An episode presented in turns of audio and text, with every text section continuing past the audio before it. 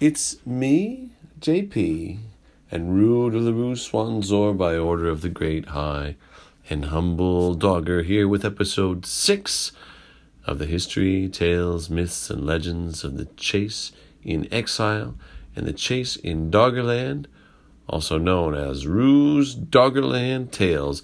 As you know, the chase in exile has chosen me as go between, or maybe ambassador to humankind as it seeks to lift the chase's ancestral hunting grounds, Doggerland, from its briny tomb beneath the North Sea back into the sunshine. Obviously, given its location between the United Kingdom and Scandinavia, more or less, the sunshine I'm speaking of is to a fair degree uh, meta, meta, meta, metaphorical, if you will. I want to get right back into the story about those two young dogs, Ro and Urf, and how they were lost in the labyrinth beneath Doggerland, having chased a pair of cave lions into their lair one afternoon. The chase searched for them day and night for a fortnight until finally they just appeared, a little hungry, apparently, but in decent shape, and a little bewildered, it turns out, by all the fuss the chase made over them. Was there celebratory howling at the party to celebrate their safe return? Furry beasties everywhere did their best to cover their ears. Were there happy tackles and foot races with friends all night long? Was there ecstatic bouncing? As high as dogs can get. The open fields thronged with relieved dogs whose pendulous tongues swayed and twirled with each merry cut and bowed challenge, festooning the concourse and their sparring partners with long arcs of silvery drool that glowed in the moonlight. Rivers of rushing dogs flowed, hundreds, running nowhere together down through the valley, across the stream, to the top of the green bowl, over the boulders, and down again while older dogs reclined and watched from comfortable eminences, and fog began to rise. Toward morning, to the horror of the penned geese, treats were proclaimed for all. Their feathers became a blanket piled deep upon the grounds, and what the breeze carried aloft, the softest and lightest down was like a blizzard gently returning to the heavens in the ensuing frenzy. None of them detected the infinitesimal new tilt of the trees, the widening of the angle between the tallest tree and the horizon that anyway was probably just an unaccustomed extra twinkle in the sky, a meteor probably, or a local trick of the zephyrs at the river's mouth, maybe, or was it just an illusion caused by a tall crane standing the tiniest bit farther than usual west of the cattails, the better to fool a tadpole?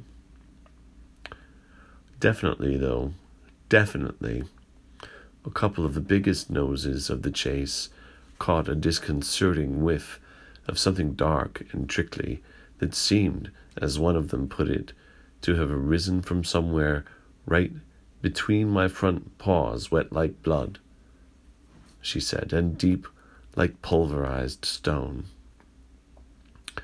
Rue and I are struggling a little, I think I should mention, with some issues of translation.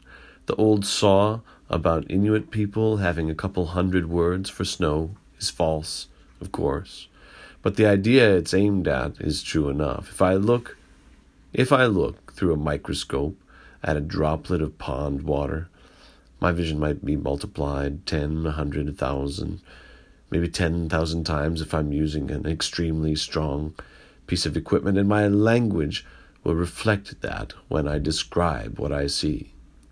Elementary, right? So dogs have a super duper strong microscope in their noses. One source says 300 million olfactory receptors in dogs, compared with 6 million in people, and a proportionally large part of their brains is dedicated to processing those smells.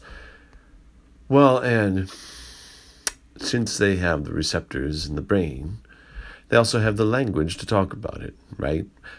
Only makes sense. And that's the problem because when Rue was describing this event to me, it sounded as if she was saying something like the scribble of a greenish layer in dark with a mood of under but bending riverwise with metals and curves and swishes. Except that it didn't take anywhere near that long for her to communicate it to me. So you see what I'm dealing with. Rue bit my ear when I wrote it like I did, just gently, you know, but reproachfully, as if I'd done her wrong. Right now she's looking away in, I don't know what it is, disgust, dismay, impatience, all three, plus some sort of canine seething. Rue, I'm doing my best. So all that day and night, after their return, none of the dogs in the lead of the chase asked for more than a moment of Ro and Irf's time. Every dog loves a party, after all, a big dog party, and it's part of their character and culture to trust that even though the scents and auguries and stars and entrails and paw prints and other signifiers, the never ending signs, may point to an oncoming scrape of some kind, well, life is short, things will probably turn out tolerably, all things considered, and most damage isn't irremediable after all. They're really adaptable that way. Most people I know would never be so laissez faire. Roe and Irf, though, they're another story. They yipped at one another and snarled, some dogs said. Even ordinary noses sensed a dramatic difference in the way the two played together. That common nose wit noted an urgency that hadn't previously played between those friends. Nosewit sounds like it should be the name of a bird. It may not seem like it, but we're getting closer to finding out how Doggerland became so vulnerable to splashy, splashy ocean stuff that it finally sank when the big wave came. The goodbye wave, some dogs call it, ruefully.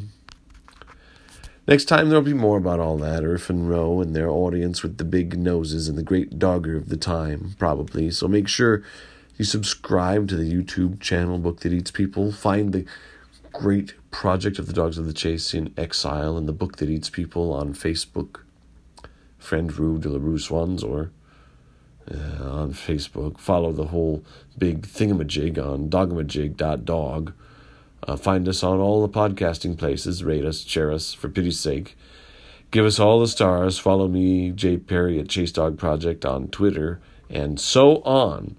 And remember to save up for the great Project Dogathon come who knows when.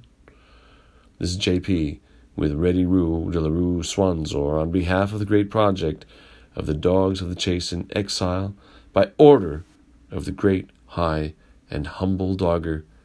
Thanks for listening.